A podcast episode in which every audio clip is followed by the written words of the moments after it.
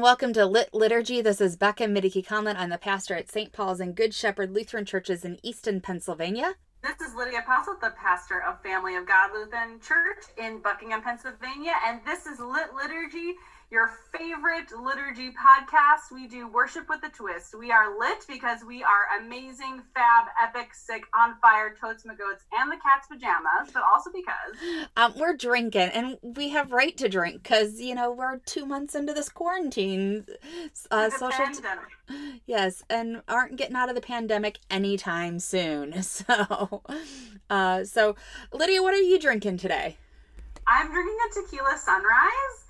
Um, and it kind of has some layers. I'm showing Becca mm. my the cool layers on my pretty drink here, and that sort of ties into our theme, which we'll get to in a second. But what are you drinking? I am drinking also uh, appropriate for our theme, Jovial. um, it's a Belgian style double ale from Tröegs Brewer, uh, Brewery out in Hershey, Pennsylvania. Oh, and at some point we'll swear during this podcast because I'm sitting in a closet, so. At some point, we should thank Brian O'Dean for his theme music. Yeah. So, so we've hinted to this between me being in a closet and jovial and your multi-layered tequila sunrise. So what's our theme, Lydia? part of a rainbow. Well, we're uh, talking about inclusive language and also the fact that Pride Month is coming up, and there are still things we can do in worship, both for uh, working toward more inclusive language and toward celebrating our LGBTQIA plus brother uh, siblings in Christ. I almost did it. You you did. Myself. Um, so there's two ways to think about this about with inclusive language. Um, we can think about changing our language used for gender, both in referring to God and to humans, to be more inclusive of our LGBTQIA uh, folks in particular, but also to women and for people who don't have great relationships with fathers and feminine males and et cetera, et cetera. Um, or we can talk about changing language that is considered insider so that more people know what you're talking about and can feel more welcoming into the church community. So we use words like him and narthex and sanctus, and apparently I can't say some of them today. So we're mainly going to be focusing on the former, the uh, about LGBTQIA inclusivity, but it's also a good time to talk about the latter as well as whenever you're talking about changing language it's good to do both. Um so you can change those words to you know to be song or lobby or the holy holy holy um or use them both in the sentence. For our opening hymn we will sing the song.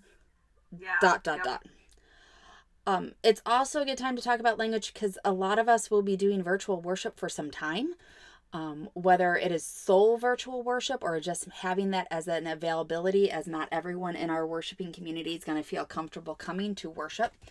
Um, and so when we say things like here in this place, or we talk about God's work, uh, work, or when we talk about the church to specify we're talking about the people and not the building, you know, I I really noticed this. I think the first week of when we were only on uh, um, yeah, only doing virtual worship, and it was during the Kyrie, and it's for this holy house and for all who offer here their worship and praise, and here being H E R E is how it's written.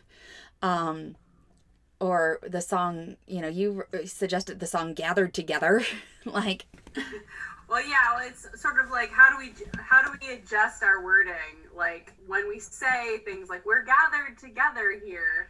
Um, I myself have have switched from saying uh, "Welcome to worship with Family of God," mm-hmm. what to say "Welcome to worship at Family of God," um, because I realized we're worship, you know, for, for yeah. the, exactly the same reason. And actually, as as you were just saying that, it also made me realize that when we say things out loud versus when we assume people have a piece of paper in front of them and some people are going to tune in not having a bulletin no matter how we distribute it and i so there's a, a, the benediction that's that's common right now for the Lutherans for the ELCA. It has turning your mourning into dancing. Mm. So I realized that people might hear that and not looking at their bulletin or not have one and think that I'm talking about like the time of the day. And so I actually changed that to sadness just to make it a little bit clearer. Or so, grief. Lots of things we could think about with this. Yep.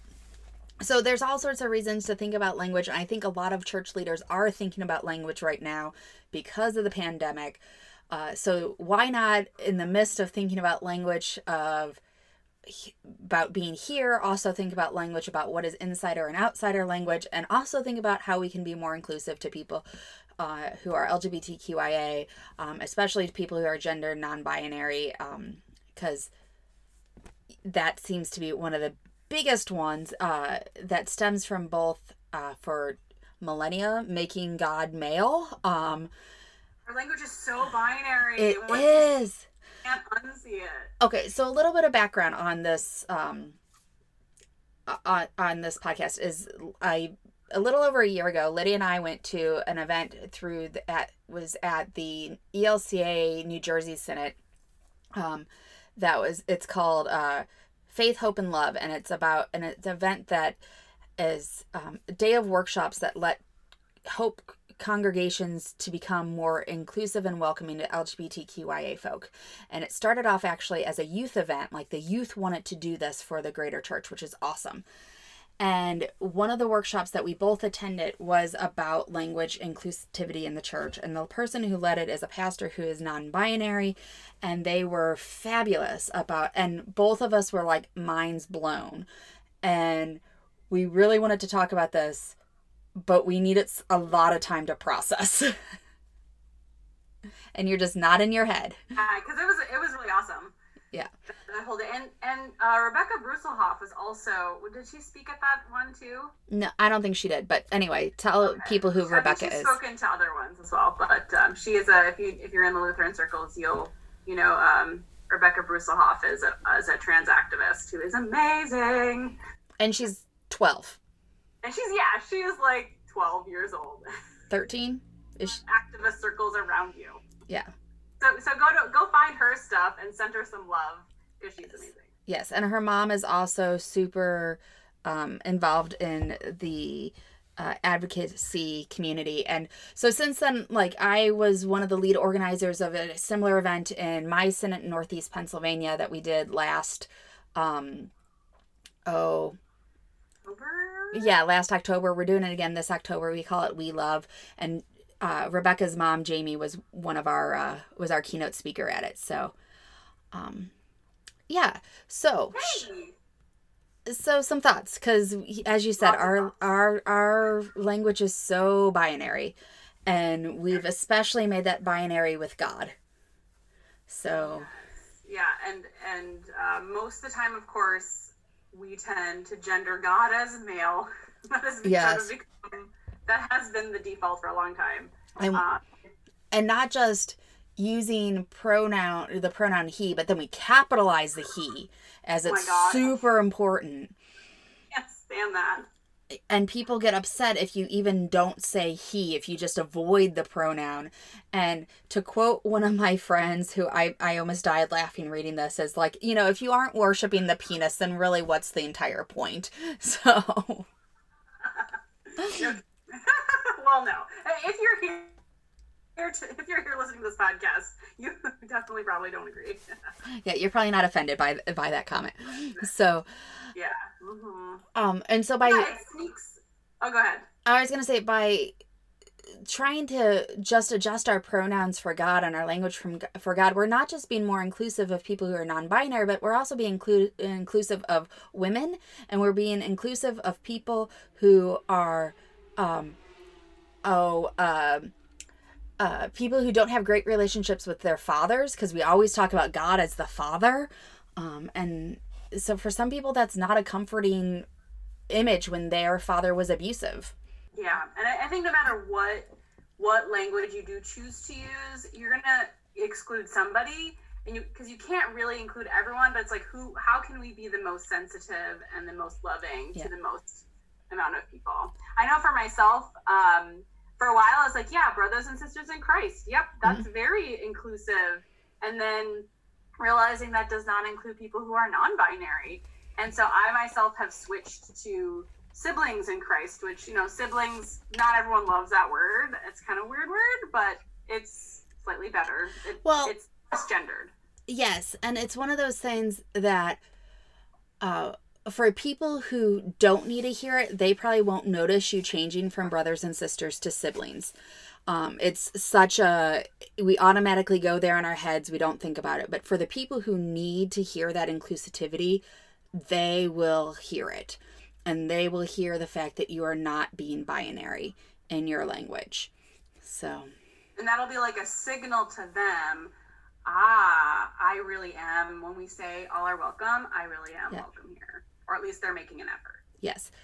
Um, yeah, hopefully. And hopefully they realize that it is an effort and like this doesn't have to be something that needs to be a vote or needs to be a huge discussion in a worship committee. Like you as a worship leader, just do it like for some of it. So um so we talk a little bit about pr- pronouns. So and language used for. So let's talk about for God. So um, even if we don't use he for God, uh, we still use a lot of language that depicts God as masculine. So we've been talking about father, that's the obvious one. But there's still other um, things that we use for God uh, that those words are very masculine oriented, like Lord being one of them. Right. Prince of Peace, um, King. Yes. Yeah. And people would flip their lid if you said, you know, the Queen of Glory. Oh my gosh. Everlasting Father. Right. Princess yeah, of Peace. find a gender neutral for that. What would, what would be the gender neutral for like king? Would it be like sovereign? Yeah. Ruler. Regent? Yeah. Ruler. I mean, so it's out there. I mean, all language is fallible, so. Yes. Yeah, fallible. Falls down. Yep.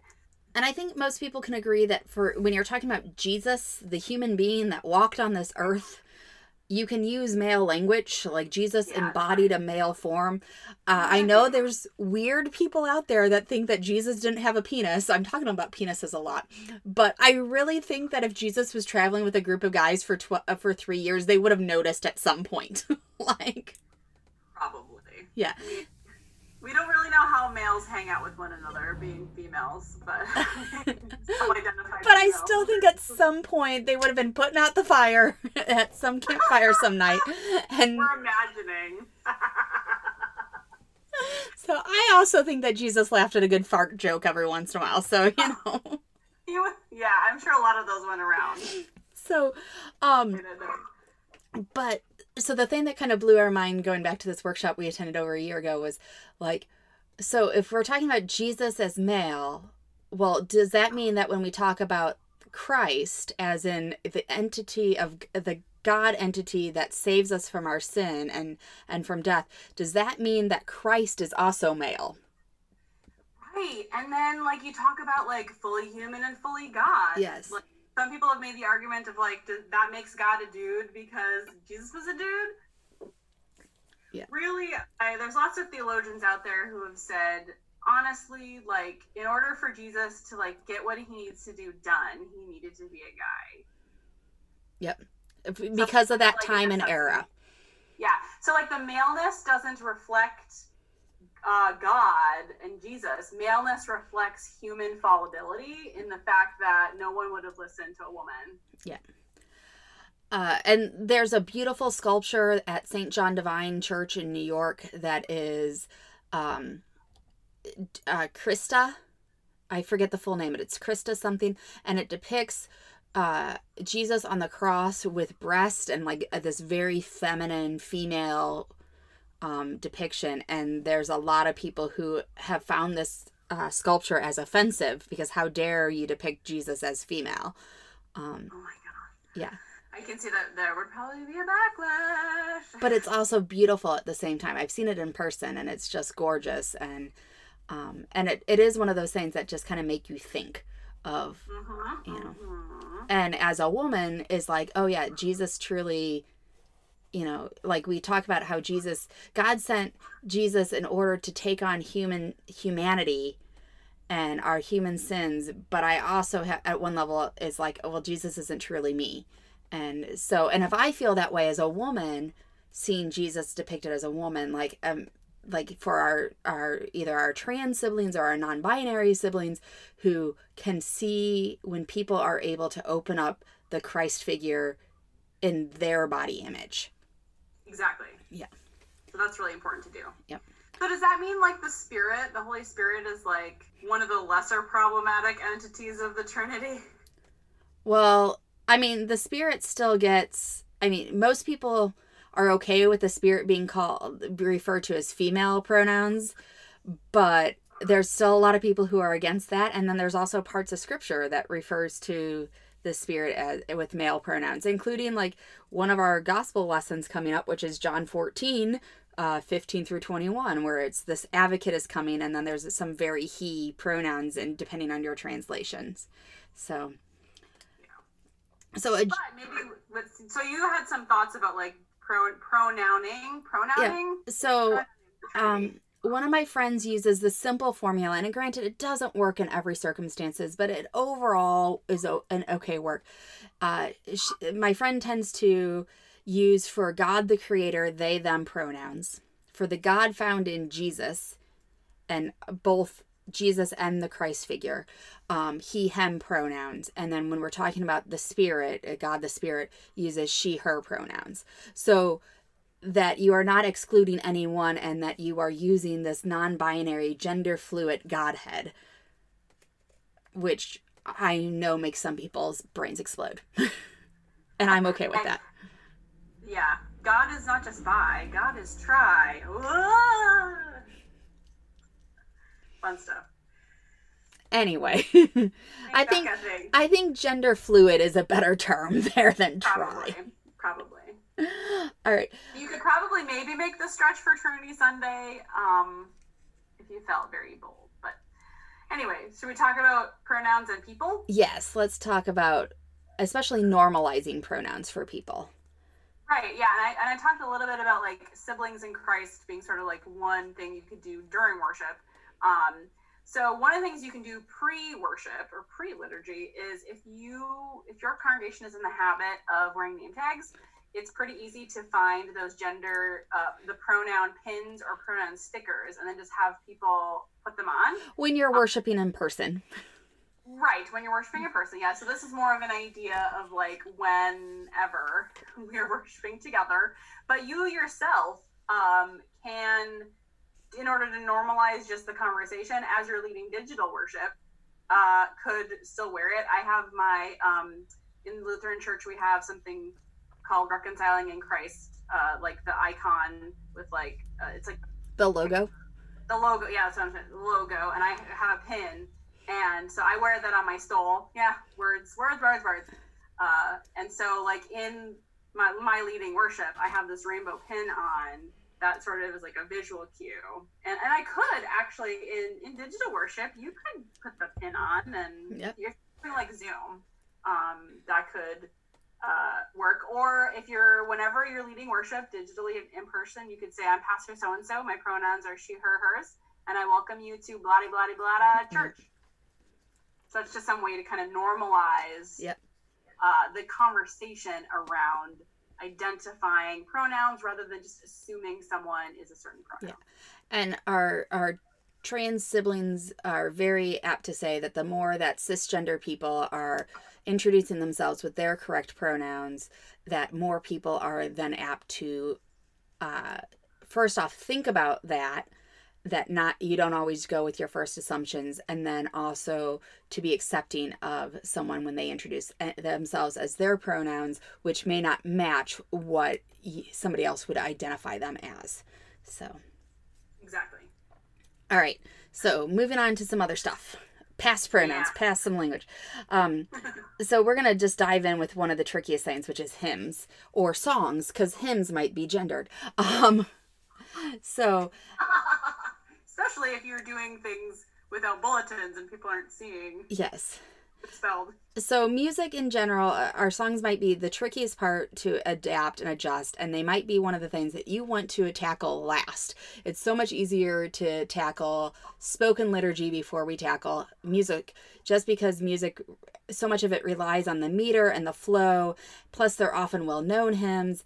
And if you're using a hymnal and the words are already printed and trying to edit that, or even if you're using a PDF, if you've ever tried to like edit the words in a PDF, um, oh it's it's so frustrating um it, because it's like an image like oh Um, and even something that's so well known, like I was thinking about, like the dox, uh, the doxology, which, you know, I grew up singing, "Praise God from whom all blessings flow."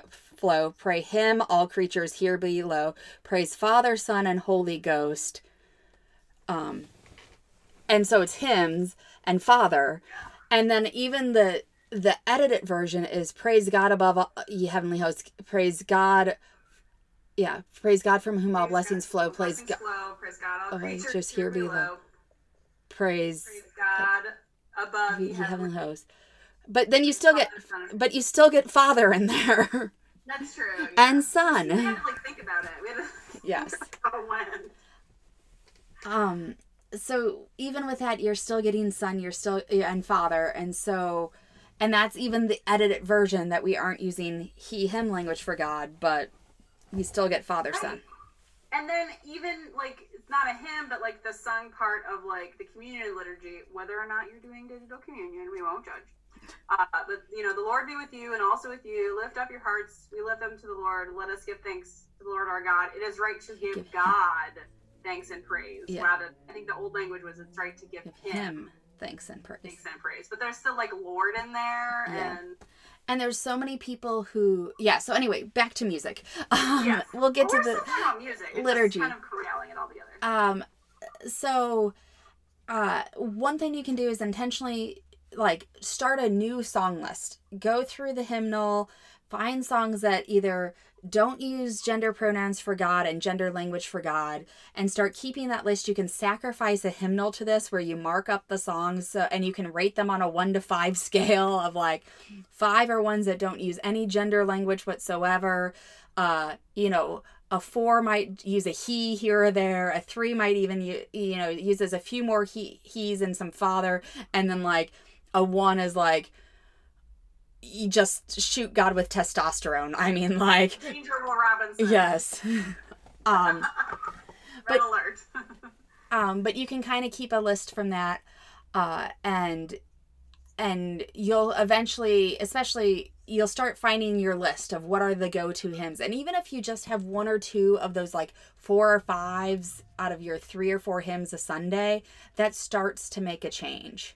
So yeah, I know in our in our hymnal, or or in, and just do like maybe just some balancing. Like if you ha- if like if it's a really big tradition to like sing one of those number like one star hymns, yes another one that's like Mother and God who gave me birth. Yes. You know, like if you can't quite do all your hymns at that level, throw some balance in there. yes All right. At least. and you had thought a little bit about the psalms Oh yeah, yeah. yeah. I kind of threw the psalm in this section. Um, so I know in our hymnal, the written out metered. So, so we in some of our congregations we sing like the psalm responses, and in our hymnal the psalm parts are metered out. But I think most of them are written. They, they've changed to like third person singular, which honestly is almost always translated as he. Um, and it changes it to uh, the second person singular you which sometimes gets a little awkward um, and she kind of changes around so it's not quite what it is and like we use the nrsv most often fairly regularly in the Yeah. dlc and so it doesn't match but it might be worth using the slightly awkward version to kind of mitigate the gendered language so Yeah. it's just a thought about psalms Yep. all right bible since you just talked about of, nrsv speaking of bible translations Yes. Um, so probably the gold star out there right now for, uh, is the Inclusive Bible, which is the first egalitarian translation. Um, it was written completely to look at the way that language has built barriers between the readers and hearers and the text. So it doesn't just look at uh, pronouns, but it also looks at some of those things we were talking about earlier about king and ruler, uh, you know, and Lord and things like that. It also looks at other parts throughout Scripture that we might be seen as a barrier between us and understanding the language based on um, relationship to the text. Uh, the cons is it can be kind of wordy at times as it goes to get around that. It is not a word for word translation. It is a point more much more of a point for point translation. And because it is not well known, if you were going to like copy sections and put in your bulletins, you might have some copyright issues with that. Most of them allow you to copyright such a, a length as long as it's not more than 75% of your published work, blah, blah, blah. But you'll have to look into that. I haven't looked into the po- copyright uh, for the inclusive Bible, but especially for reading out loud. Yeah, Yeah. so it can be a, research. it can be a little wordy. Um, my current favorite translation to use right now is the Common English Bible. It's much easier to read than like the NRSV that uh, that Lydia had mentioned earlier. It was written, I, I, I think it was published in 2011, um, so it's fairly new. Um, and That's about right. yeah, and so therefore, uh, my the general thought is the newer the language, the better it is at about inclusivity. But it wasn't written for that, so there is some st- still uses of he for God the Creator, and like I said earlier, that uh, text from John 14, there is still he for the Spirit there as well. So there's still gender language. It's just not as horrible and it does tend to use a lot more terms like people instead of man and siblings instead of brothers and sisters and things like that throughout so Another thing that I just thought of actually Mm-hmm. is when when I'm reading some of those parts from the Gospel of John that talk about the Jews and what it really means is like the Jewish authorities. I think the CEB corrects for that. So Yeah. whenever I have to read those sections for like you know Lent or Maundy Thursday or uh, I tend to switch to the CEB kind of for that reason. yes And so it's a bit more inclusive in kind of that other direction. And the other thing you can do is to kind of make your own inclusive version. So take your favorite translation. Um, if you you know you're planning worship for the Sunday, take your lessons for the coming Sunday, look through it, um, make any minor tweaks as you prepare worship, looking for uh, gender language for God and uh, and for people uh, when it does not need to be there. So changing that pronouns. It takes work, but the good thing is if you're on the three year lectionary cycle, after three years you basically have it all done. So Yay! Yes. Yay for being lazy. yes. Um, After a while. and then I but the other thing is language is constantly evolving. So you might be done in 3 years, but that doesn't mean 3 years from now you won't want to look at it again and be like, "Oh, what what else am I seeing? What else am I doing?" So, Exactly. We're, we're, we're going to be, think about where we were like three years ago, as far as at least the two of us, as far as like learning about like language, pronouns, gendered language. Like, Yeah. We're maybe farther than many of our colleagues, but we definitely, I think I've learned a lot oh yeah. in those three years. Yes, and I know I'm still learning and I'm constantly adapting and as an ally, it's I take the lead from others and you can only do so much. So, Yeah. Do we can. So should we talk about preaching? Yes. So my best advice. I'm a manuscript script preacher, but I don't like I write out my sermon word for word like full manuscript, but then I don't read it word for word. Like I have it there and I reference it and it's probably 90% what I wrote. So my best advice is especially when you're first thinking about this is um take after you've written out your man, uh, your manuscript, take one read through explicitly looking for inclusive language. So pronouns for God. Um, your examples are they theoretical parents that you're always using mom and dad? Can you just say the term parent instead of mom and dad? And then ex- make those changes. And then even if you don't then read your sermon word for word, when you preach, you're more likely to use that language as you preach. And then after a few weeks, this will become more of your natural language and writing, and then you won't have to do this separate read through just to make sure that you are. Yeah. And it's weird. Like the first, when I first started to use the they, them pronouns for God the Creator, like it was weird. And I know I wrote it a few times before I actually said it. Um, and now it's my norm. Like I don't even think about it as I'm writing. So, Yeah. Yeah. And another example, or other examples that I was thinking of is I think many of us, not all of us, many of us start our sermons with like grace to you and peace from God. Usually we say God our Father is like the next natural thing to say because that that comes from some one of Paul's writings or Yes. something, something like that. Um, so I've actually changed it to grace to you and peace from God the Creator, and I make sure like all the, the whole Trinity is in there. So it's not just God, the one we make the male, and then Jesus, the male, and then I'm like, you got to put the Holy Spirit in there. Yeah. And then uh, something else that I was thinking about is like your the specific. Uh, what what kinds of images do you or stories do you tell in your sermons? Um, maybe you it's hard to find ones that they themselves are all inclusive, but we ask you to please strive for balance. Don't use all like baseball references or something that's like stereotypically male, or don't just talk about stories with mothers and fathers or just parents. I mean, you can, but please, please like balance out your stories. If you're doing like a baseball theme one week, next week do something not baseball. Or we all we all know stories about preachers who like talk about their math class or like always talk about kids. One of my friends, when she her parents preacher who may still be at her parents' church, at least was throughout she was in like high school and then was still there at least through her young adulthood because he's the one who officiated her wedding. Always told cowboy stories. Always. Including at her wedding. Somehow there was an image of a cowboy at her wedding and she is not a cow person cowboy cowgirl midwestern person at all and this isn't like central pennsylvania this isn't like oh my god and so whenever she refers to this pastor i always go oh the cowboy pastor? Like that is yeah, what he is known pastor. for. yeah but we, we, we can all get stuck in a rut but like diversi- diversify diversify diversify. Um also please avoid using stereotypes to like yes.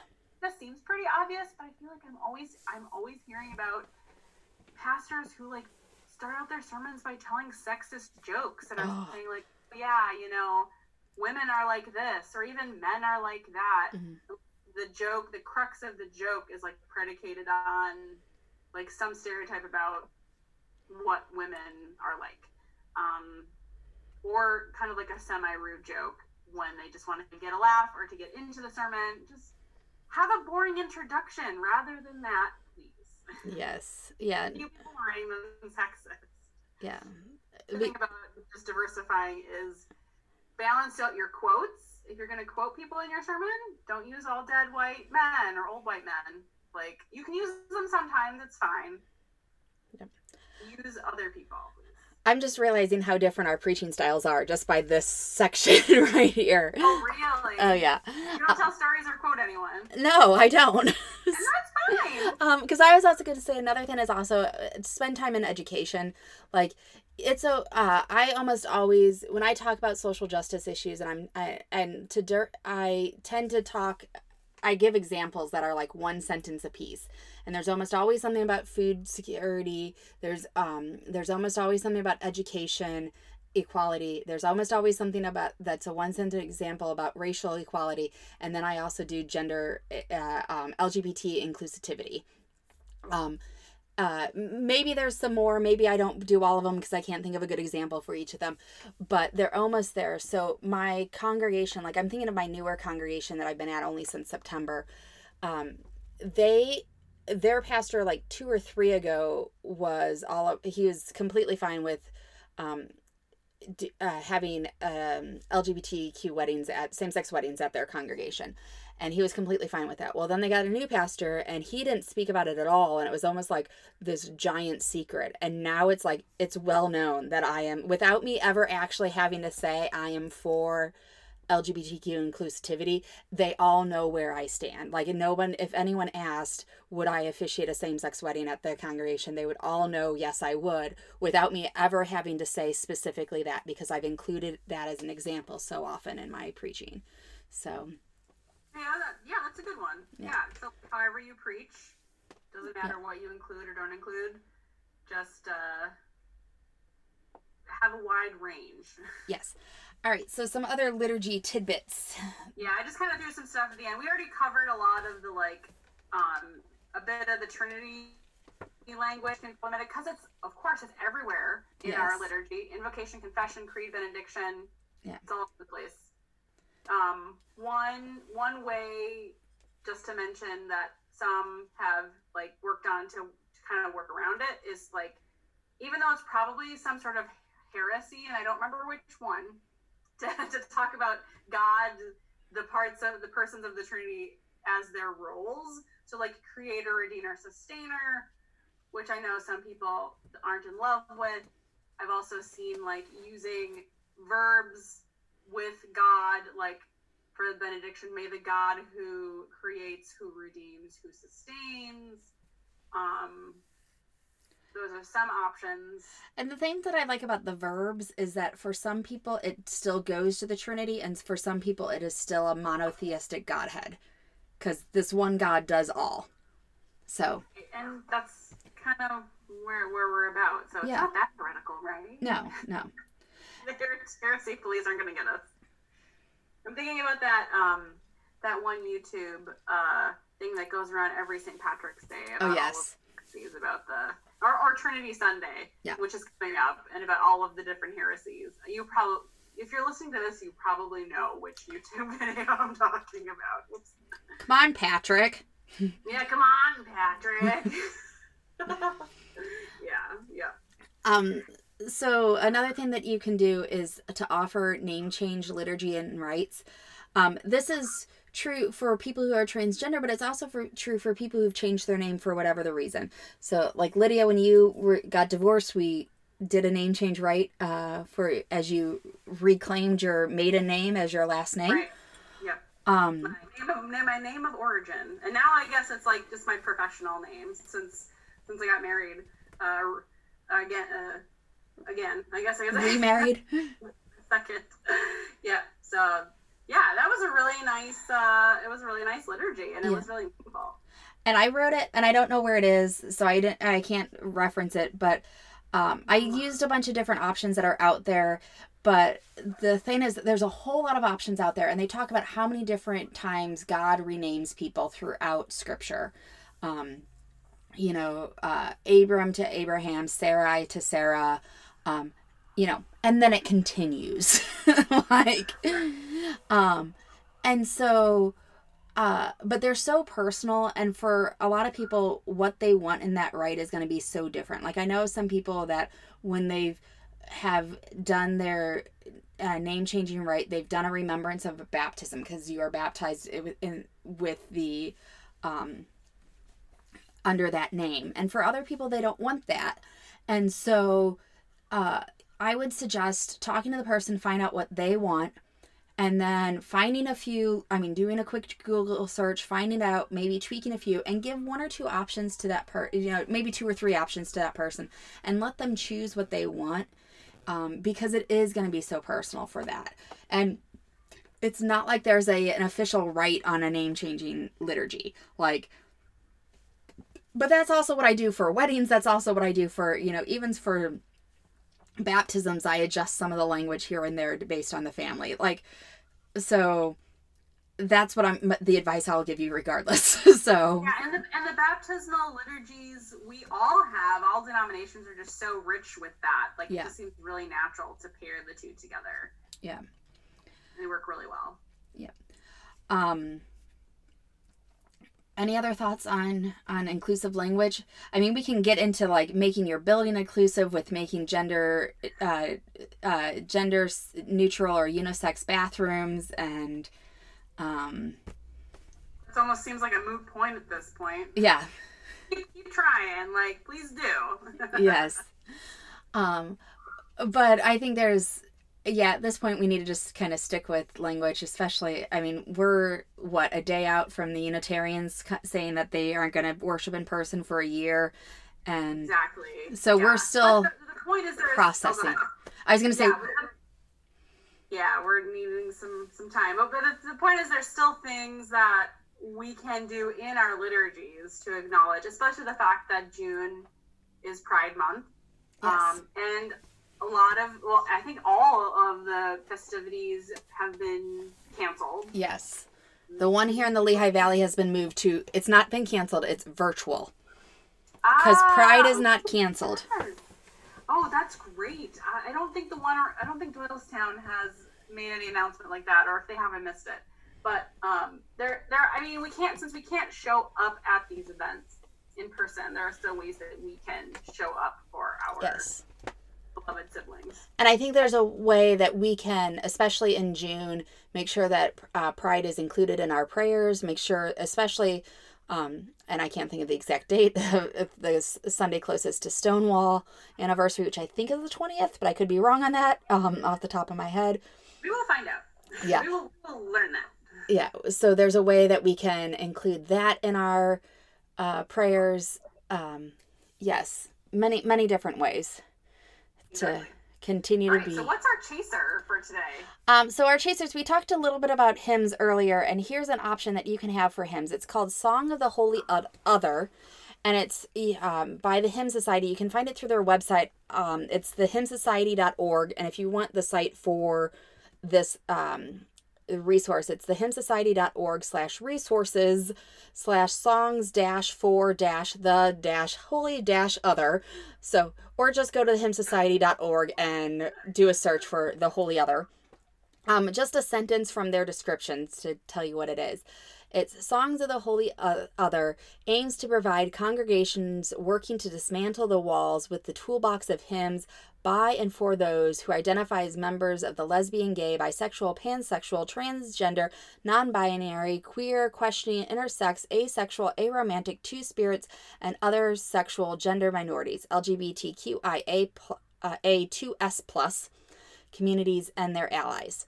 And it's about 50 hymns, mostly written specifically for this question, uh, for this collection. So not only is it uh, songs that uh, don't use gendered language for for God and for people, but it kind of breaks down the ba- the barrier. So to give you an idea, here are just some of the titles: All the Colors of the Rainbow, Fearfully Wonderfully Made, um, God of Queer Transgressive Spaces, um, Quirky, Queer, and Wonderful, uh, Transfigure Me, We Are the Rainbow, uh, The Kingdom of God in the Queerness of Nations. So this is like super LGBT affirming. And it might be completely out there for a lot of your congregations, but that doesn't mean that some of the songs in here wouldn't be still good for your congregations that maybe aren't as loud and proud, that are still proud, but not as Right. loud and proud. Um, so you can um I my I I've heard a few of the songs in here. They aren't ones that I know before this. I, I like but they the group who put it together out of the committee of eight four self-identify as members of the lgbtq plus community so um, they are it's a good resource and i've had it um, lifted up to me by a few other people that have worked who are part of the lgbtq plus community who are working for inclusive language in the church so all right i think that's all we have for today about inclusive language but lydia what are we going to talk about next time Well, next up, we have a couple of things that are in the hopper. First, uh, both of us are attending. Yeah, yeah, yeah. hopper hopper The hopper, yeah. Using a diversity of different images. that one's a farming image. oh anyway so what's in the hopper lydia Anyway, so we're gonna first of all, we're both attending, virtually attending Festival of Homiletics that is happening next week.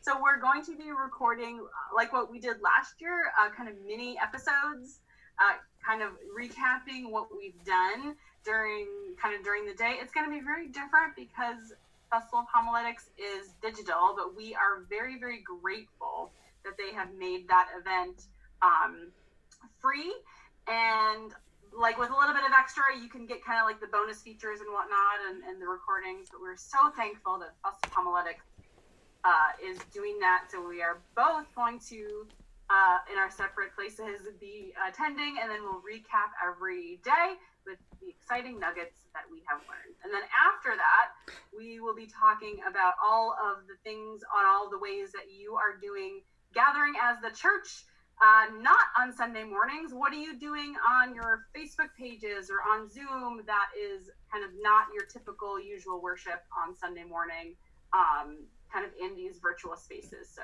sort of like non Sunday gatherings, events, Yep. uh, uh, liturgical or not, that you are doing. We'll, we'll think about some creative uh, title for Yep. that at some point. And if you have any of those uh, that you're doing, you can share them with us. As, uh, both tell us what you're doing, but maybe even share a link to what you're doing because we'd love to watch. Um, and you can do that via Facebook or Twitter by finding us at lit liturgy, L I T L I T U R G Y, or email us at litliturgy at gmail.com. Again, L I T L I T U R G Y. I really like spelling our name, it's fun. So, well, some people like me need help with that. yeah. with spelling. But anyway, as usual, thank you so much to Brian O'Dean for our wonderful theme music. Go check out his stuff. He's doing. He's very busy right now. He's Yeah. doing a lot of things. He, check him out. he's putting out a lot of stuff during this quarantine time, so he's great. Yeah, he's doing amazing. So in uh, the meantime, this is Becca, this is Lydia. and we're reminding you to always drink and plan worship responsibly. Cheers, friend. Cheers.